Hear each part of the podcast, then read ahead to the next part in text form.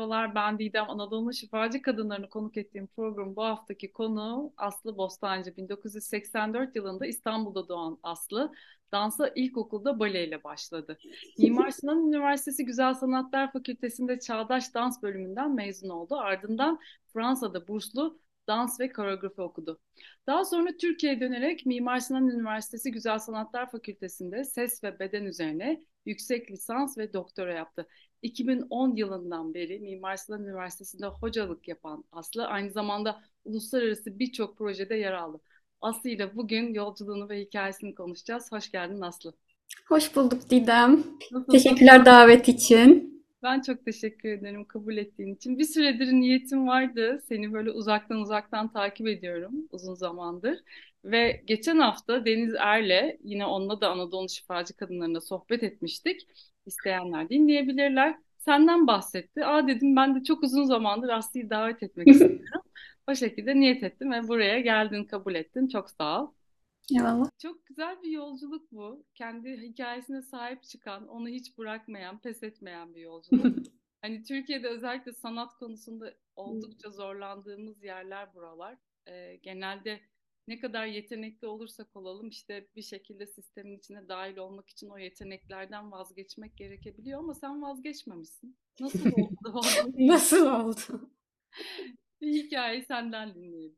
Nasıl oldu da hiç vazgeçmedi? Yani o aslında bana verilmiş bir şans gibi değildi açıkçası. Bu sistem, yapı tamamen bunun üzerine kurulmuş ve onun hakikatini gerçekleştirmediğin zaman hani yaşanabilecek bir ortam sağlamıyor.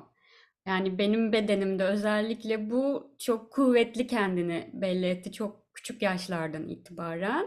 Her zaman hayatla en büyük kurabildiğim bağ açıkçası sanat oldu. Yani dans etmekti en uf yani daha seslerle çalışıyor olmaktı gene çocukkenden itibaren. Ve yani hayatıma balenin girmesiyle aslında daha ilkokul zamanlarında o dansla bedenle kurulan bağ ya da kendini ifade etme aslında benim hayattaki tek gerçek kendim olabildiğim alanı yaşadığım yerdi diye geride şimdi baktığım zaman algılayabiliyorum yani çünkü o zamanlar algılayamıyorsun bunu tam olarak ama hani her şeyini buna adamış bir şekilde böyle yürüdüm çok ufaklıktan itibaren. Ben burada şey merak ediyorum hani ailen mi seni teşvik etti bale e, yapman için yoksa sen öyle bir anda işte küçükken dans ediyordun da ailen de bu kız da herhalde dansa yeteneği var deyip nasıl oldu? ben kendim istedim çocukken de. Ya ben baleye gideceğim bir gün böyle anne ben baleye git bale yapmak istiyorum. Sonra bir şekilde böyle hani biraz araştırıp böyle bir yerler bakıldı diye hatırlıyorum. O zaman Bağlar başında oturuyorduk. Bağlar başı jimnastik kulübü vardı. Ve beni oraya götürmüştü annem. Böyle kız bale yapmak istiyor diye. Oradaki antrenör de işte böyle ritmik jimnastikçileri falan göster. Böyle kurdeleler sallıyorlar, bir şeyler yapıyorlar falan. Ben ki hayır bu değil. Oradan çıktık. Ondan sonra işte Altınzade Kültür Merkezi vardı gene eve yakın. Orada böyle bir baleye başladık. Bu ilkokul dördüncü sınıf oluyor. Ondan sonra bizim dönemimizde de bu Anadolu Liseli sınavları vesaire vardı. O bir sene sonra hani baleye gitmedim. Bir de galiba böyle bir parti durumlarından dolayı da mı oradaki bale bölümü kapatıldı gittiğim yerde? Ya da Anadolu Liselerine çalışmam için mi baleden alındım? Böyle arada kaldı yani. Dördüncü sınıfta yapıp beşinci sınıfta Anadolu Liselerine hazırlanma evresine girildi. Bir şekilde Anadolu kazandırıldı bana. Hani ben kazandım demiyorum. yani annemin başarısıdır herhalde bu. Ben hiç çünkü okulla ilgili azimli değildim. Hiçbir zaman okula gitmekten hoşlanan bir çocuk olmadım ilkokulda da. Neyse ondan sonra Üsküdar Anadolu Lisesi'ni kazandım. Ve oranın işte hazırlık devresindeyken böyle bir gün anneme şunu diyorum. Bana çok yazık ettiniz. Ben çok iyi bir dansçı olabilirdim. Diyorum böyle anneme. Ve böyle tır ve tekrar biz bana bale okulu aramaya başlıyoruz. Ve böyle benim tekrar baleye başlamam işte gene hazırlık dönemine denk geliyor. Orada da böyle gene Özlem Güzel Bale Okulu diye özel bir bale okulu na başlıyorum. Orası da benim böyle ailem gibi oluyor. Sonrasında zaten böyle 12 senelik bir hikayemiz var. Onunla birlikte de diğer her şey devam etti. Hani Fransa'ya kadar Hani modern dansa da orada başladım. Daha sonrasında artık üniversite zamanında ben bunu yapacağımı biliyordum. Yani ona göre çalışmaya devam ettim. Peki yani ailen sonuçta Anadolu Lisesi sınavı için seni birazcık itelemiş anladığım kadarıyla. Tabii ki. Üniversite sınavı için ne yaptılar? Orada bir şey yapamadılar. Çünkü e, benim zaten ablam çok çalışkan ve böyle bütün istekleri gerçekleştiren böyle bir profil oldu. Böyle en iyi işte lise, en iyi üniversite falan gibi. Ve ben böyle gittikçe daha asi bir tip olmaya başladım. Evin kara kuzusu diyebileceğimiz.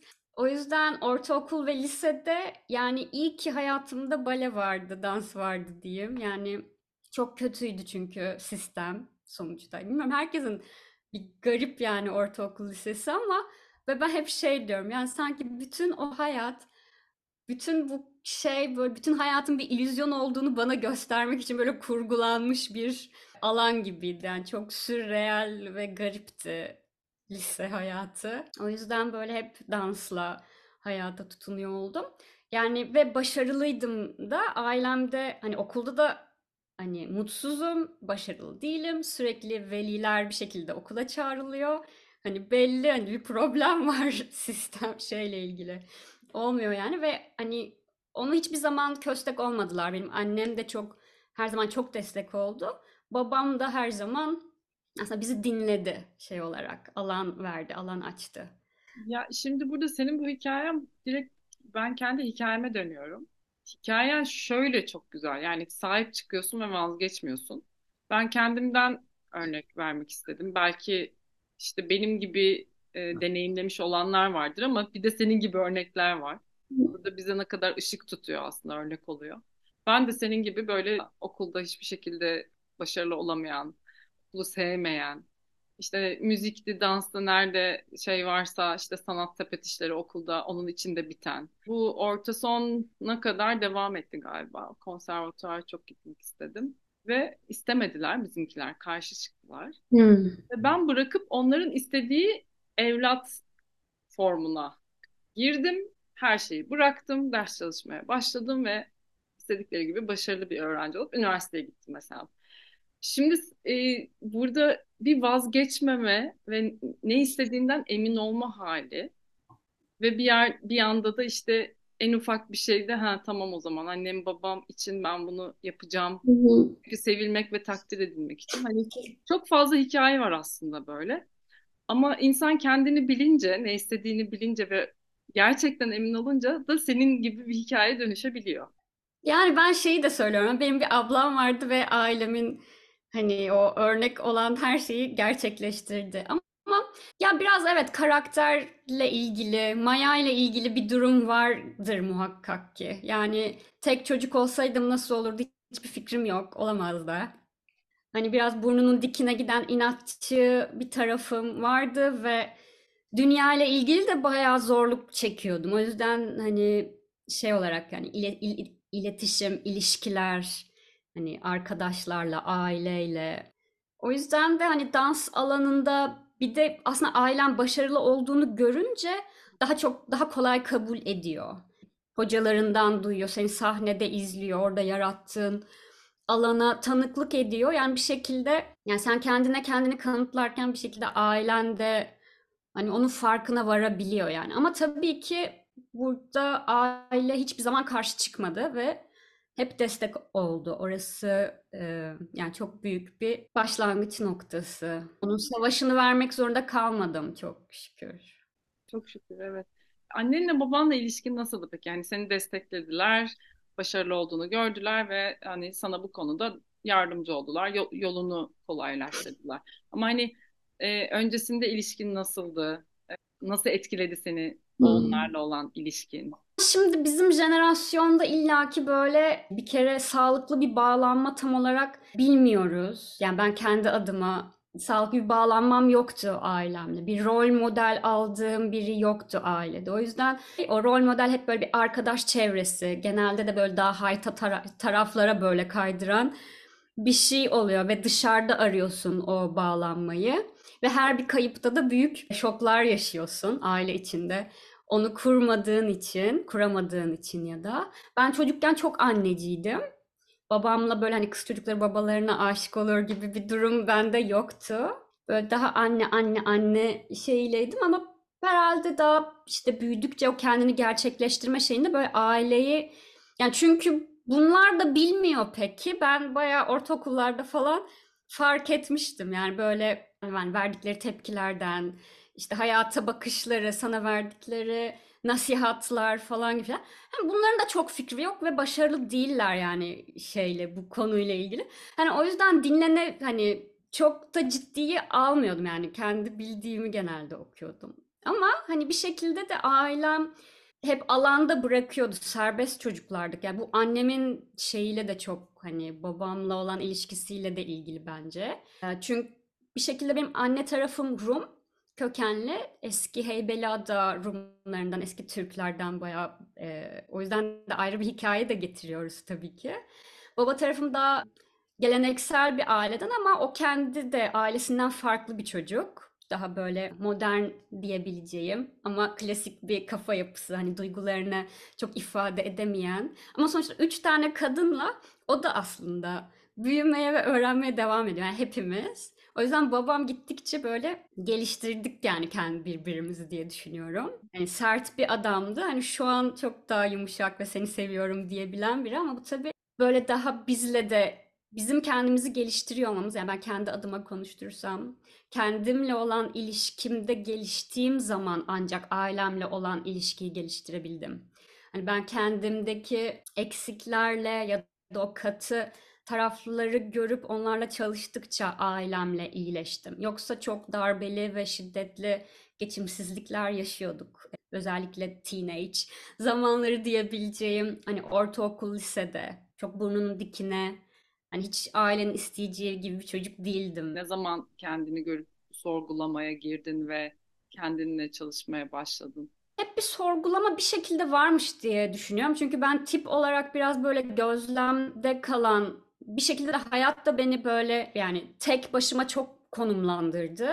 O yüzden böyle tip olarak da böyle bir gözleyen bir e, va şeyim vasfım var yani çocukluğumdan beri. Bu daha çocukken daha zor bir yerde. Hani yalnız hani istenmiyor ve dışlanıyor gibi bir yerlerden hep buralarda bırakıldım. Ama daha sonra ortaokul lisede belki öyle değil ama ünü, üniversite döneminde Özellikle Fransa'ya gittiğimde çok büyük bir böyle dış göz. Çünkü Fransa ben Fransızca bilmeden gittim. Kulaktan öğrendim. Böyle sırada oturup öğrenme şeyine de biraz böyle istemiyorum dedim. O yüzden de böyle kültür derslerinde falan yani çok büyük bir gözlem alanı olmuştu orası ama tabii biraz da şey çok fazla kafanın içinde de kalıyorsun. Yani hep bir sorgulama ve gözlem var ama bunlar nerede sağlıklı bir yere geliyor? Nerede dengelenmeye başlıyor ve ben nerede böyle yola giriyorum dersem böyle biraz daha 2011-2012 zamanlarına denk geliyor bu.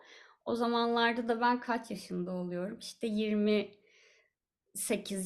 gibi böyle bir yerler herhalde. Yani çok dalgalı tabii gençlik zamanları şey olarak çok zor şeyler kendim için yani zor şeyler geçirdim. Ne zaman ki daha böyle sesle çalışmaya başladım diyeyim. Çünkü çok uzun zamandır dans ediyordum ama böyle sesle biraz daha çalışmaya başladığım zaman böyle bir şeyler daha görünür olmaya başladı. Yani bir yığın tabii ki katman var ama yani bence daha Fransa'dayken hani çok depresif yaşamış olsa da olsam da hani Fransa'dan döndükten sonra biraz daha böyle meditasyonla, nefesle, yoga gibi böyle bir yerden ve bir şekilde hep sesle çalıştığım bir yerden o sağaltım alanlarına girdim. Bir de çevremle ilgili de böyle çok büyük değişiklikler olmaya başladı ben bunlarla çalıştıkça. Çok hızlı değişti. Yani ben biraz fark etmeye başladıkça böyle etrafım hemen değişmeye başladı. Ben de onları fark edince okey burada bir şeyler oluyor.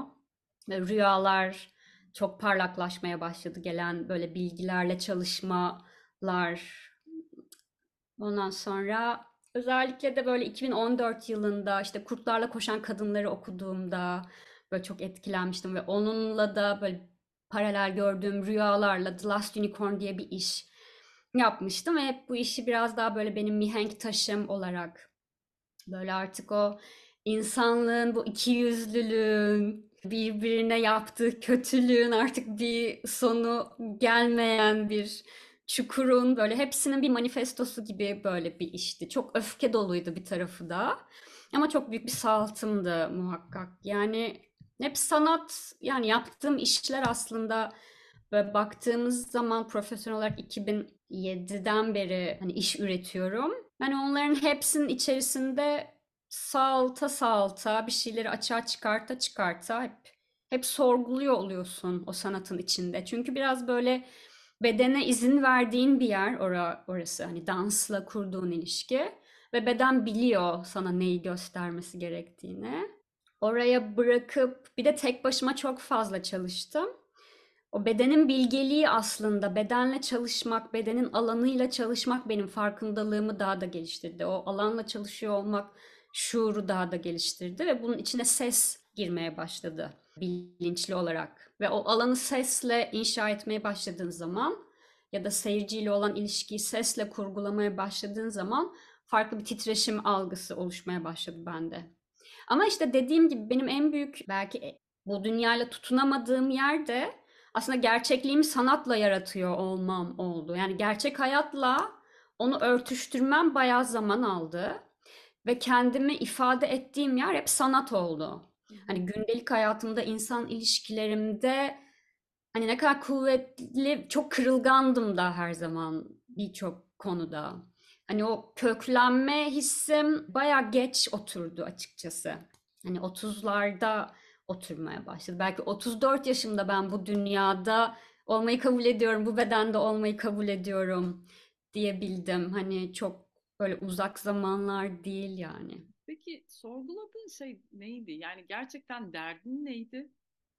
Ve o sorgulamayla beraber kendine dair neler fark ettin? Kendinde neler gördün ve onları nasıl dönüştürdün? Çünkü kendinle çalışmak, kendini görmek kolay yerler değil buralar.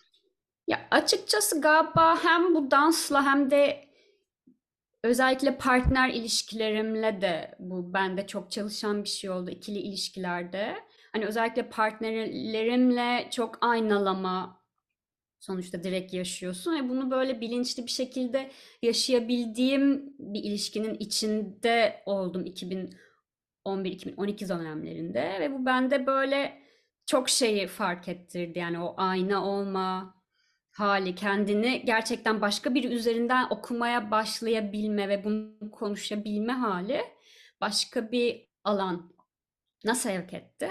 Ve aslında en büyük katkılarından biri bence hani ikili ilişkilerde derinleşebiliyor olduğum yerle başladı. Yani sorgulama nerede başladı, nasıl başladı onları tam yani problem yaşıyordum. Hep sıkıntı vardı yani hayatta. Hep bir depresyon, hep bir melankoli, çok ağır bir melankoli hali. Hani sanatı da çok besliyordu bu. Yani o melankoli tarafıyla bayağı e, besleniyordum ve bu bir şekilde bir kalıba da dönüştüğünü gördüm. Yani ben ne zaman ki bir dakika ben değişmeye başladım. Ben çok yazı yazardım her zaman. Yani çocukluğumdan beri. Ve böyle yazdığım şeyler de aslında böyle o depresif ve melankoli tarafında yaptığım şarkılar da öyle. Ve ben ne zaman ki onu shift etmek istedim böyle her şeyi bırakmam gerekti. Yani yazı yazamaz oldum bir süre. Biraz böyle bilinçli bir böyle itmem gerekti bir şeyler. Çünkü artık oluşmuş nöron paternleri olduğu için o depresyondan, mutsuzluktan, acıdan beslenen taraf hani bunun böyle olmayacağını gördüğüm böyle bir aydınlık oldu bence. Hani doğayla kurduğum ilişkiden de olabilir çocukluğumdan beri. Ve hani bir şekilde bunu böyle bir karar verdim ben. Ve mutlu işler de hani daha başka yerlerden beslenen işler de yapabilirim diye. Böyle gene yani 2012 yılında çok büyük shiftler oldu hayatımda diyebilirim. Böyle artık o dertlerin ve böyle dünyanın bütün yüküyle gez gezmenin gibi böyle bir ağırlığını bir dakika deyip daha farkındalıklı bir yerde durabilme arzusuyla bence başladı. Daha iyi bir ben mümkünle başladı. Ve böyle bütün bunlar aslında benim ailemle olan ilişkimi de düzenledi. Yani hem onlara da çok büyük alan verebilmiş oldum kendi dönüşümleri için. kendime de. Yani o bir aradalık içerisinde de her zaman hep yani sonuçta ailemize, annemize benzeriz, babamıza benzeriz. Onlarla vakit geçirdikçe ne olmadığımı kendi içimde yakalamaya başladım. Bunu nereden aldığımı görmeye başladım. Daha farklı bir şuradan ailenle ilişki kurmaya başlayınca ve bu hepimizi çok rahatlattı. O yüzden hiçbirimiz birbirimizden ayrı değiliz. Yani o meşalenin annemden, babamdan geçen meşalenin taşıyıcısı olduğumun çok net farkında oldum böyle uzun zamandır. O yüzden hep çalıştık. Yani hep kendimle çalıştım. Annem de öyle kendine bakan, çalış, elinden gel geldiğince kendi çalışan biri. Hani onunla birbirimizle çok hani o çarpışmalar da yaşadık ama hala onları şifalandırarak kendi yerimde durarak biraz daha hani o tribi bana atamazsın bu senle ilgili bir konuyu hani bu şekilde biraz daha belki bazen sert ama net hani o ayrımları ben senin çocuğunum hani ni, böyle net sahiplendiğin zaman artık ebeveynine ebeveynlik yapmak değil de yani bazen böyle annemin yanında çocuk gibi bile konuşurum hala. Yani çünkü o ebeveyn. Hani ben değilim gibi böyle hep o hatırlatmalara ihtiyaç duyuyoruz. Olduğumuz yeri birbirimize hatırlatmaya ihtiyaç duyuyoruz. Ben de hani o aslında sınır algılarıyla kendi sınırlarınla çalışma. Gene bu sınırlar hani şey aslında enerji alanına sahip çıkmakla ilgili biraz daha böyle bir titreşimlerle de sesle çalıştığım için böyle bir alana çok çekildim ve hep o alanı okuyarak ve ne zaman ki o sanat hayatını, o gerçekliği, gerçek hayatla buluşturdum. Orada huzur ve hani zaten çok hep yaradan ve kalpli olan böyle bir bağım her zaman vardı çocukluğumdan beri. Daha da böyle gelişti o. 30'lu yaşlarda hani ilahilerle, meşklerle böyle başlayıp daha kendi içimde tefekkürlere daha derin dalabildiğim alanlar ve uzun bir süreç hepsi birbirine örülüyor. Yani sonuçta şimdi böyle geldiğim noktada daha da yalınlaşması için hani devam ediyorum işte bu çalışmalar. Yani en nihayetinde kendimden vazgeçmediğim yerde hani ve kendime hep döndüğüm yer ki hayatta hep beni bana döndürdü zaten. Hani bir yerlere ben kapılmaya çalıştığım zaman hep hüsranla kendime geri döndürüldüm. Ve ne zaman ki ben bunda hani arayıştan vazgeçtim diyebilirim. Çünkü hani onu içimde gördüm ve buldum. Arayışım artık kendi içimde. Hani biliyorum ki başka bir yerde değil. Hani önüme çıkar amenna başım üstüne. Onu görürüm ve hani yürürüm beraber ama Hani biliyorum ki artık birinde, bir öğretide, bir seremonide, bir kabilede bir şeyde değil yani. Bu çok net böyle kendini zor yollarla, yanlışlarla, kapılmalarla bir şeyle gösteren böyle bir yol oldu ve devam ediyor. Yani. Peki senin için dans ve ses nasıl şifaya dönüştü? Yani çünkü uzunca bir süre işin içindesin ama bunu şifaya dönüştürmek e, nasıl oldu sende? Nasıl bir değişimdi o içeride? Bence özellikle Fransa'dayken ya bence bu topraklardan böyle bir gidiyor olmam da hani büyük bir alan yaratıyor oldu. Kendi kültürünü kırman, hani buradaki o kapalılığı kırman çünkü daha çok farklı hani Avrupa ve Türkiye. Biz ne kadar kendimizi rahat zannetsek de hani bizim kültür bayağı bas bir, bir şey basan bir durum var. Yani o rahatlığı kültür olarak gerçekten çıktığın zaman algılayabiliyorsun. Yani o yüzden de o kültür kalıplarını kırmamız hani zaman alıyor. Özellikle burada kaldığımız zaman. Hani çok şükür gidebilme şansım çok oldu. Fransa'dayken de metin ben kullanmaya böyle başladım. Ve böyle bir dönemde de Buto diye böyle bir Japon e, klasik dansına karşı çıkmış böyle bir öğreti var Buto. Hijikata diye bir e, dansçı bunu uygulamaya başlıyor. Böyle bayağı garip bir dans stili. Böyle genelde böyle bakıldığı zaman böyle bembeyaz, e, amorf bedenler böyle çok garip hareketler ve böyle inlemeler falan olabilir ve çok yavaş genelde hani bu klasik buto. Bizim de Komurabushi diye bir hocamız oldu. Bu çok okuduğum okul da çok e, ütopik bir okul bu arada. Şu an böyle çalışmıyor. Böyle her ay çalışmanız için farklı hocalar getiriyor. Yani dünyaca ünlü farklı hocalarla bir ay, iki hafta ya da böyle süre, süreçli bir çalışmalara giriyorsunuz ve okuduğum okulda sadece 15 öğrenci var. Yani iki sene boyunca sadece sizle ilgileniyorlar. Ve bu Buto'yu deneyimlerken de hani yoğun olarak sadece Buto çalışıyorduk o dönem. Ee, özellikle orada Hijikata'nın böyle tekstlerini, yazılarını da ok- okuyoruz. Yaptığımız böyle en beni etkileyen çalışma o içindeki ölü parçaların seslerini çıkartmak diye böyle bir şey var. Yani çünkü Hijikata hep şeyden bahsediyor. İşte ablasının ölü parçaların içinde olduğunu ve onun konuştuğunu gibi böyle e, betimlemeleri var. Ya da böyle doğayla kurduğu ilişkide de hani o taşla yani madde maddenin hal o ölü haliyle belki de ya da onun hani o canlılığı farklı atfedişiyle ilgili yani şu an anlattığım ama yani oradaki ölü parçaların sesini çıkartıyor. Olma hali çok büyük bir bence sağaltım alanı böyle yarattı bana ve ben çok tutuldum yani konuya. Ve hani orada yaptığımız hani onun üzerine hatta bir e, koreografi de üretimi oldu ve sonrasında da ben bu koreografiyi daha geliştirip Türkiye'de geldiğimde de oynadım. Yurt dışında da birçok festivalde oynadım. Hatta ödül falan almıştı İtalya'dan. In Between adı hani Vimeo'm daha izlenebilir. Bir kendi solo buto e, performansım. Kendi e, yorumum diyeyim. Hani klasik değil. Ve bu işle böyle o yaratık, sesler yani oradaki alan çok çok özgür bedeni kendi haline bıraktığınız için. Yani büyük bir deliliği yaşama fırsatı sunuyor yani sanat size. Ve hani onu izleyebiliyorsun, paylaşabiliyorsun ve bu çok büyük bir şifa alanı. Ve ölü parçaların sesleri or ben hep böyle bunu daha sonra şey olarak gördüm. Yani bizim bedenimizde her şey insan olmaya çalışıyor ya biz de hala beşer olarak insan olmaya çalışıyoruz.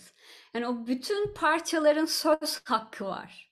Bütün parçaların bedenimde bir kapladığı alan var ve demokratik bir sistem olarak hepsinin dile gelmeye, görülmeye yani açabildiğin kadar tabii ki alanda söyleyeceğini söyleme alanı var ve bu her zaman kelimelerle olma olamaz. Kelimeler çok yetersiz, fazla medeni, bizim çok daha ilkel taraflarımızı şifalandırmaya ihtiyacımız var. Çok da sözsüz diyebileceğim o bilinmeyen dildeki iletişime ihtiyacımız var. Kendimizin bile algılayamayacağı bir yer çünkü bedenin e, sezgisel havuzu. Atalardan gelen, karmalarından, geçmiş hayatlarından her neyse yani o bedendeki kurulum, ağ sistemi fazla karmaşık zihin için. O yüzden de zihinsel bir yerden yaklaşmak imkansız. İlk başlarda belki. Yani yeterli bir şuura geldikten sonra her şeyi yapabilirsin belki ama ilk başlarda o zihinsel bir yerden kendini algılamana imkan yok. O yüzden bu saltım alanları daha ilkel, daha ilk insan. o işte tek hücreli canlıya, o hücrelerin kendi seslerini bulmasına o amipleşmeye izin vermen gerekiyor gibi böyle bir şeyi yaşadım açıkçası. Ve hani bir yerden sonra da bunu daha bilinçli nerede yapmaya başladın dersen yani çünkü bilinçsiz bunu sonsuza kadar yapabilirdim ve orada kalabilirdim. Ve bu da çok güzel bir yerdi. Orası da çok güzel. Ama daha bilinçlenmeye başladığım yerde artık dönüşüm başladı. Hayatımda bir şeyler çok hızlı değişmeye başladı. Ben bunu e, özellikle işte 2014 diyorum bunun için. The Last Unicorn döneminde gene bir eserle. Gene bir işte çünkü ben gerçeğimi hep orada bedende aradım. Hani o dans ve sesle. Ve orada ne yaptığımı bilmiyorum.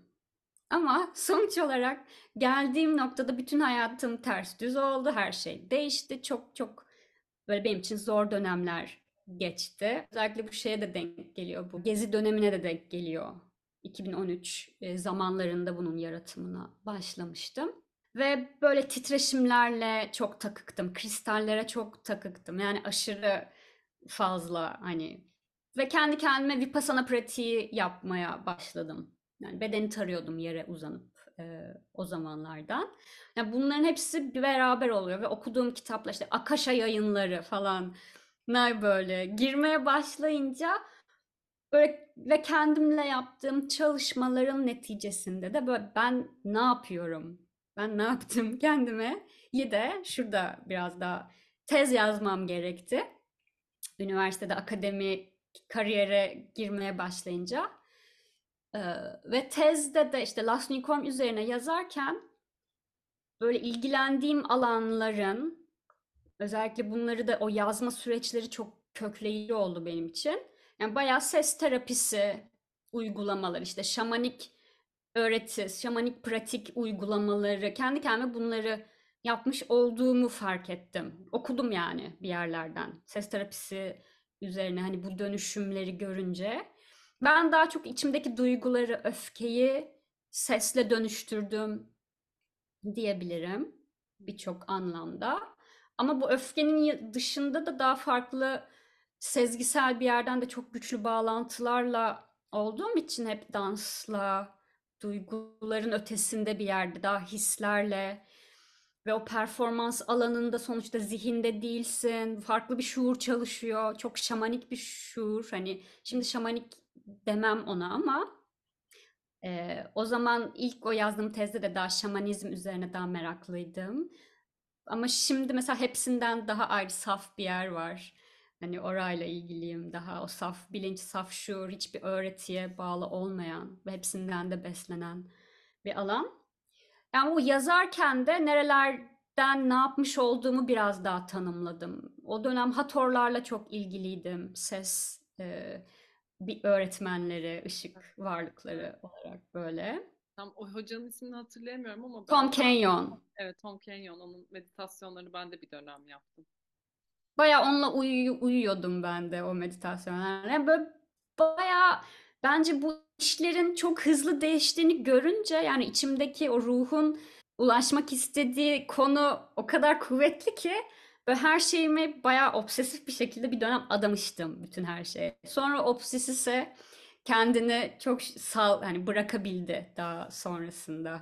Çünkü o da böyle garip bir şey. Çok havada kalıyorsun. Köklenmek bu dünyayla daha bir bir alan. Maddeyle bu bir etme ama benim en büyük işte şeyim de öğrenmem bayağı zaman aldı. En büyük konular ama çoğumuzun öyle. Hani birçok insan çok zor bedene oturuyor. Yani tabii ben de çok hava bir varlığım bir yandan.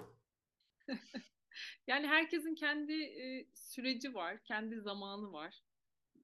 Olması gereken zamanda oluyor aslında her şey. O yüzden de çok böyle işte atıyorum yaşım şu oldu da ben hala şunu halledemedim gibi bir yer değil burası. Biraz da aslında keyfinin çıkarılması gereken bir yer diye düşünüyorum. Ee, şöyle bir içime soru düştü. Ee, kendi hikayemden de az önce bahsetmiştim ya sana. Çok fazla etrafımda da mesela işte dün bir arkadaşıma bir film önerdim ve filmde şunu söyledi işte zaten işte parası varmış, zaten bir yeteneği varmış. O yüzden işte o karanlıktan, o şeyden düştüğü kurdan çıkabilmiş. Ee, sen ne düşünüyorsun? Şimdi mesela seni dinleyenler de şunu söyleyebilir. İşte e, ailesi desteklemiş maddi yönden e, güçlülermiş işte vesaire vesaire işte yapabilmiş ama benim böyle bir kaynağım yok ailem beni desteklemiyor param da yok zaten gibi böyle çok fazla bahanelerin arkasına sığınıyor. Sen bu konuda ne düşünüyorsun? Ha şimdi biz ben de zengin bir aileden gelmiyorum. Hı hı. Ee, hiçbir zaman özel okulda okumadık. Hep e, burslu okuduk. Ablam da ben de. Yani tabii ki hani orta halli bir aile. Hiçbir zaman böyle fakir gibi hissetmedim. Yani çok şükür. Ama hep çalıştım. Yani hep para kazanmak için ortaokulda da çalışıyordum. Hani yani yaptığım balede de bursluydum. Hani baleye de böyle para vererek gitmedik hani şey orada da asistan olarak çalışmaya başladım. Yani tabii ki ailem çok büyük destek oldu. Hani buna hiçbir zaman şey yapmam. Maddi manevi. Hani bunu hissedebiliyor olmak çok değerli bir çocuk için. Hani her bir şekilde ama koşul yani koşulları kendim de yarattığımı görüyorum bu süreçte. biraz karakterle çok ilgili olduğunu düşünüyorum konunun. Ya e, yani Fransa'da gittiğim okulda full bursluydu. Yani üstüne para veriyorlardı. yani e, Hani koşullar oluşturabiliyor Biz biraz kendini. fazla bahanelere sığınıyormuşuz gibi geliyor bana. Ya işte zaten yapan yapıyor. Hı hı. Yani olan zaten oluyor. Kim onla, yani mesela ben bahane üretmedim. Yani Türkiye'de koreograf olmanın, sanatçı olmanın çok zor bir şey olduğunu biliyorum. Çünkü yaşıyorum yani, yaşadım. Hani uzun süre hani bir yığın garip işte de çalıştım. Yani sadece böyle sanatımı üretmedim. Hani üretemedim. Hani televizyonda da programlarda da oldum, reklamlarda da oynadım. Ünlü sanatçıların arkasında da dans ettim. Yani hiç beğen hiç, hiç sevmediğim ortamlarda da çalıştım çok uzun seneler. Ama bunları yaparken uluslararası festivallere de katılıyordum. Hani yurt dışına da davet ediliyordum, gidiliyordu. Yani ya yapınca bir şeyler oluyor. Çok isteyince oluyor galiba ya. Ya şimdi yani herkes için çok farklıdır yol. Ben bir şekilde akan bir kanalı tuttuğumu e, hissediyorum ve görüyorum. O kanalda değilseniz zaten o kanala geçebilmeniz için hayat sizi bir dövüyor ya da vura vura o kanala getiriyor. Yani sen onun dikine gitmeye devam edersen hani hep zorlanıyorsun. O yüzden böyle hep şey denir ya, benim evrenden ne istediğim değil ama evrenin benden ne istediğini görebilmek Evet. aslında. Yani orada da biraz hani o kibirle ilgili bir yer yani. Ben çok yetenekliyim ama işte burada Türkiye'de ne olacak ki desen hiçbir şey yapamazsın. Hani hiçbir şey yapamazsın. Çünkü bu kültürde bize aslında çok e, avantajı da var. Yani her zaman bunu da gördüm. Yani ben mesela Türkiye'ye dönmeyi tercih ettim. Çok zor geldi bana yurt dışında kalmaya çalışma hali. Çok büyük böyle bir savaş hep vermen gerekiyor. Hani orada şey olarak başka bir ülkeden de Türklükle de bence ilgisi olabilir bir şekilde ama zor bayağı büyük bir hep savaş hep böyle bir de insan ilişkileriyle çok iyi olmak gerekiyor. Ben de hiç şey değilim çok kendi halimdeyim istediğimi ben, benle çalışmak istediği için istesin hani benle çalışmayı yani birine yaranma şeyim hiçbir zaman olmadı falan. Hani o yüzden hani belki bunların avantajları da oldu, dezavantajları da oldu. Ama bir şekilde ben dedim ki ben kendi ülkeme dönmek istiyorum. Özellikle Fransa'dan sonra. Ve bu baz burası olsun. Ben buradan gelip gideyim ne yapacaksam. Çünkü bence o zaten köklenmekte zorlanan bir insan olarak hani o Anadolu doğduğun yer bir şekilde sana bir kök sunuyor. Ben bunu çok derinden hissettim. Hani bu topraklarla kurduğum ilişkide, sesle, bedenle kurduğum ilişkide ben çok doğayla da özellikle böyle daha taşlarla, yani ormanla, buranın topraklarıyla çok çok bağlıydım ve bununla da çok iş yaptım. Hani buradan beslendiğimde sanatımda da böyle çok e, destekleyici oldu benim için. Dediğim gibi bahane üretmek tamamen aslında bir kibir ürünü. Bahane her yerde var, her an var. Olmayan her şeyin içinde var. Komik bir laf geldi aklıma ama. Sen, biri dedi geçenlerde, birinin bir hocası söylemiş. Bahane göt gibidir, herkes de var. İyiymiş. Yani o bahane hep var. bence. Yani hepimiz için bahane üreten herkes için gelsin o zaman. Bu birazcık da hani görmüş olalım kendimizi diye. Evet, Ee, Yani her an var yani. Asıl olay aslında o bize çelme takan tarafın üzerine çıktığımızda hani başlıyor. Yani çünkü her zaman denir büyük öğretilerde de tasavvufta da ruhi olarak ve maddi olarak her zaman size çelme takacak olaylarla bezelisiniz. Yani bu zaten bu yolun yordamı. Evet, aynen. Yani düşüyor musun or- ve düşüyorsun orada mı kalıyorsun? Hı hı. Ve oradan çıkacaksın ve kendi iradenle çıkacaksın. Kendi iradenle fiile sokmazsan bu işleri hep başına gelir.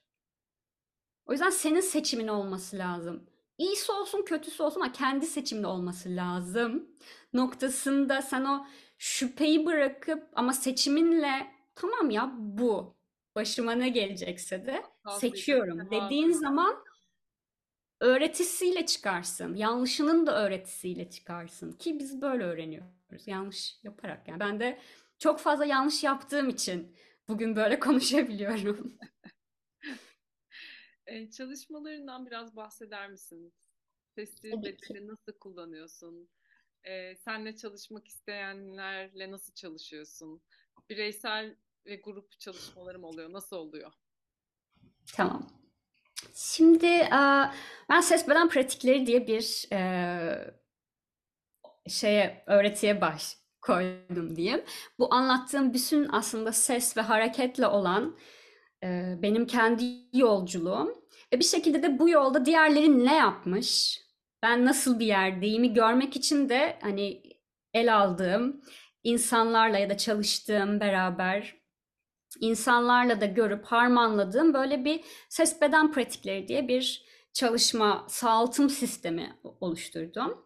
En son doktora çalışmamda da aslında tamamen bu ses beden pratiklerini de dokümantasyonunu yaptım. Hani tezimde yazıyor hepsi. Ulaşılabilir ve de. Ve bu ses beden pratiklerinde hareket ve ses, kendi sesimizle bedenin içine böyle daldığımız ve kendi bedenin sesini üretmeye aracı o kanala izin verdiğimiz ve saltımını gene o tortuların, sıkışıklıkların, kalıpların e, sağaltımını yapabildiğimiz ses çalışmaları ve hareket e, aracılığıyla ses çalışmaları yapıyorum. Ses beden pratiklerinde. Bunu grup olarak da çalışıyoruz. Daha kolektif bir çalışma oluyor. Grup olarak çok e, kuvvetli oluyor. Çünkü her bir kişinin çıkardığı ses bütün grup için çıkmış oluyor. Ya da benim çıkardığım ses herkes için çıkıyor. Yani herkes birbiri için ses çıkartıyor o alanda. Kolektif bir sağaltım alanı oluyor. Bu ses beden e, pratiklerini de işte 2017'den beri ses beden buluşmaları adı altında yapıyorum grup çalışması olarak. Gerek böyle hafta sonu etkinliği ya da online yapıyorum bu iki senedir. Online Evet, dışında buluşmaları. ulaşabilirler mi diye soracağım. Evet. Aha. Ya ses beden buluşmalarını e, iki kere yaptım böyle bir aylık süreçlere yayılıyor böyle her pazar olarak. Bunu Mayıs ayında da yapacağım çünkü çok verimli buldum ben online ses beden buluşmalarını. Yani birebir yüz yüze gerçekleştirdiğinde daha kompak 2-3 günlük ya da bir kamp dönemi boyunca oluyor. Bunda böyle bir aya yayılmış bir süreci eğer kendinle sesle, bedeninle çalışma niyetin varsa ve birlikte yürüyebiliyoruz.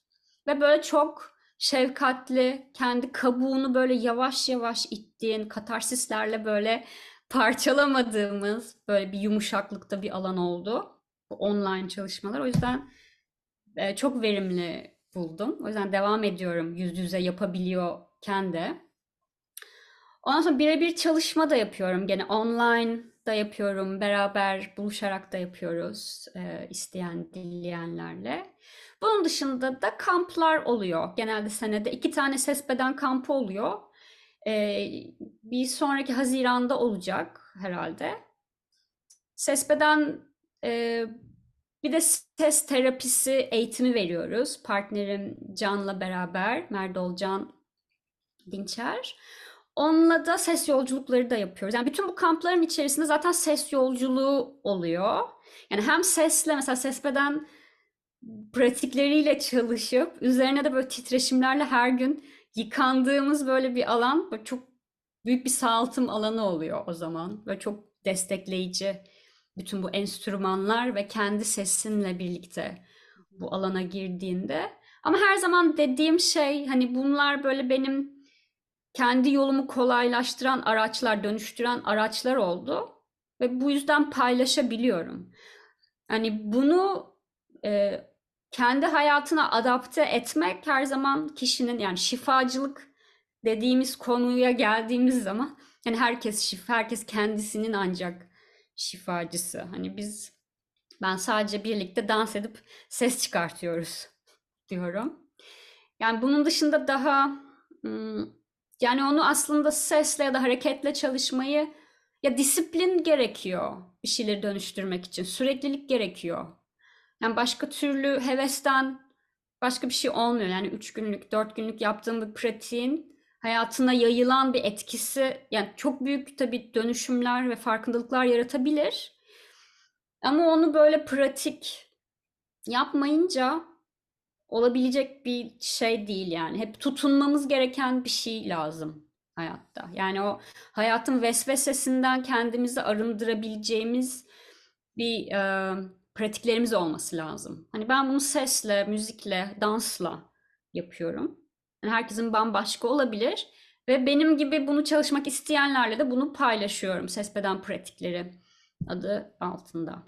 Bu arada e, açıklama kısmında e, Instagram adresini paylaşacağım. Oradan e, çalışmalarını takip edebilirsiniz aslında. Peki ya. yolda olanlara ne söylemek istersin işte? Hani yola çıkmaya niyetli ama işte bahaneleri var. Ya da ne, yapıza, ne yapsam, e, adım atsam mı? Yok ya korkuyorum deyip bekleyen var. Neler söylemek istersin? Kendinize rağmen kendinize rağmen bölümünü ben çok önemli, önemli buluyorum. Çünkü kendim zannettiğim şey aslında kendim olmayabilirim. Yani bu bayağı uzun bir yol yani o özden hep bahsediyoruz. Ve yani onu perdeleyen bir şey var. O yüzden sezgisel alanla kurulacak bağ çok çok değerli. O enerji alanımızdan öğrenebiliyoruz. Hani zihinden zihni bedene yayabiliyor, yayabiliyor olmamız çok değerli. Yani kendim olmayan parçaları fark edebildiğim zaman ben o özle daha böyle hizalanabiliyorum. Evrensel enerjiyle hizalanmam şart. Yani bu benim görevim. Hani çünkü hayatımın amacını bulabilmem için ve hayatımın amacıyla yürüyebilmem için hani bana öğretecek olan alan evrensel enerji. O yüzden de her neyse o seni o evrenle hizalayan şey. Hani doğanın içinde olmak mı?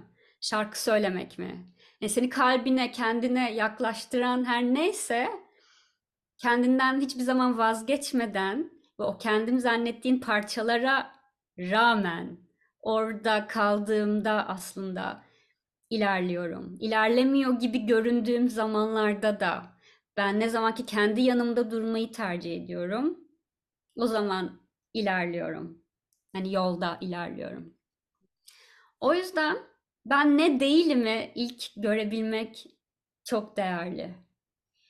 Bu da birçok şeyle oluyor. Yani gerçekten insanlarla kurduğumuz ilişki ve iletişimlerde kendini çok çok gösteriyor muhakkak. Ama o sezgisel alana ve şuura, farkındalığa beni çekecek yerlere ihtiyacım var. Deyip böyle bir de şey paylaşmak isterim davulla böyle bir ses. Hep konuştuk kelimelerle. Şimdi belki o sezginin kalbin alanında ne dökülüyor bütün bu açtığımız hani o şifalı alanda hani çünkü bunun o çocukluk hepimizin yani bir prensesin bile çok fazla travması var. Biz şimdi bizim aileler çok zorluklardan geçtiği için böyle travma falan deyince böyle annem bir şey oluyor. Sizin ne travmanız olabilir? Ve o kadar zorluk çekmiş ki kadın. Hani bizi prenses gibi büyüttü belki bir şekilde onun için. Kendince öyle tabii. Ne travmanız oluyor? Hani kabul etmek istemiyor falan. Ama yani hepimizin doğuş doğuştan gelen böyle bir alanlar var yani ve bu bizim aslında avantaja çevirebileceğimiz yerler. Okuma yerleri. Düzlük. Düzlük hiç yok yani tam olarak.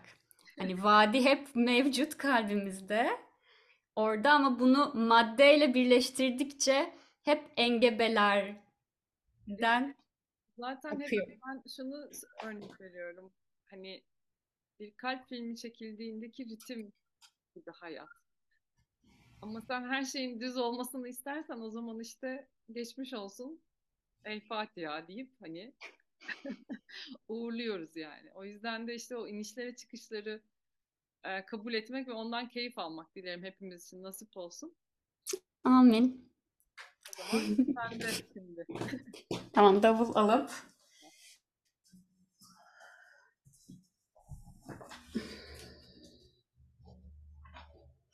Okey belki şöyle kalbimize dinleyenlerle birlikte bir nefesle başlayalım. Dilerseniz gözleri belki kapatın. O kalbin alanında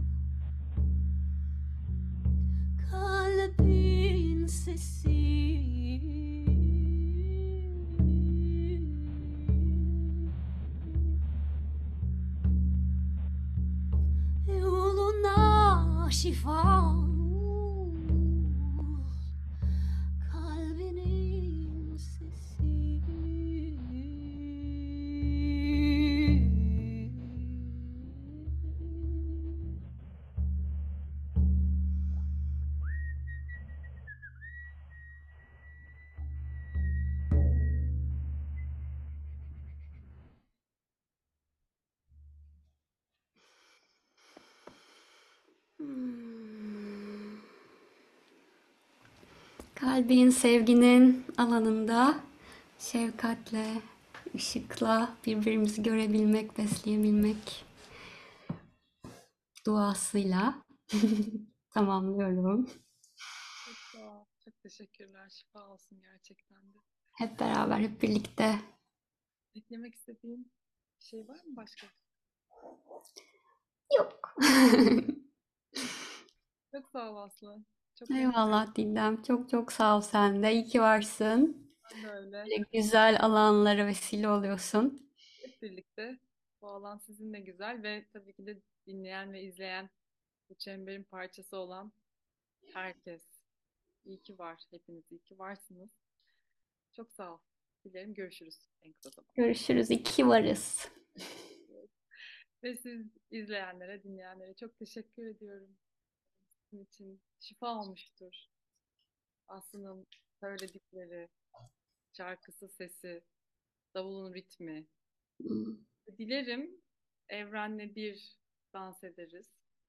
Ve gerçekten o içimizdeki neyse onu çıkartır ve onu yaşarız. Bir sonraki programda görüşmek üzere. Kendinize çok iyi bakın. Hoşçakalın.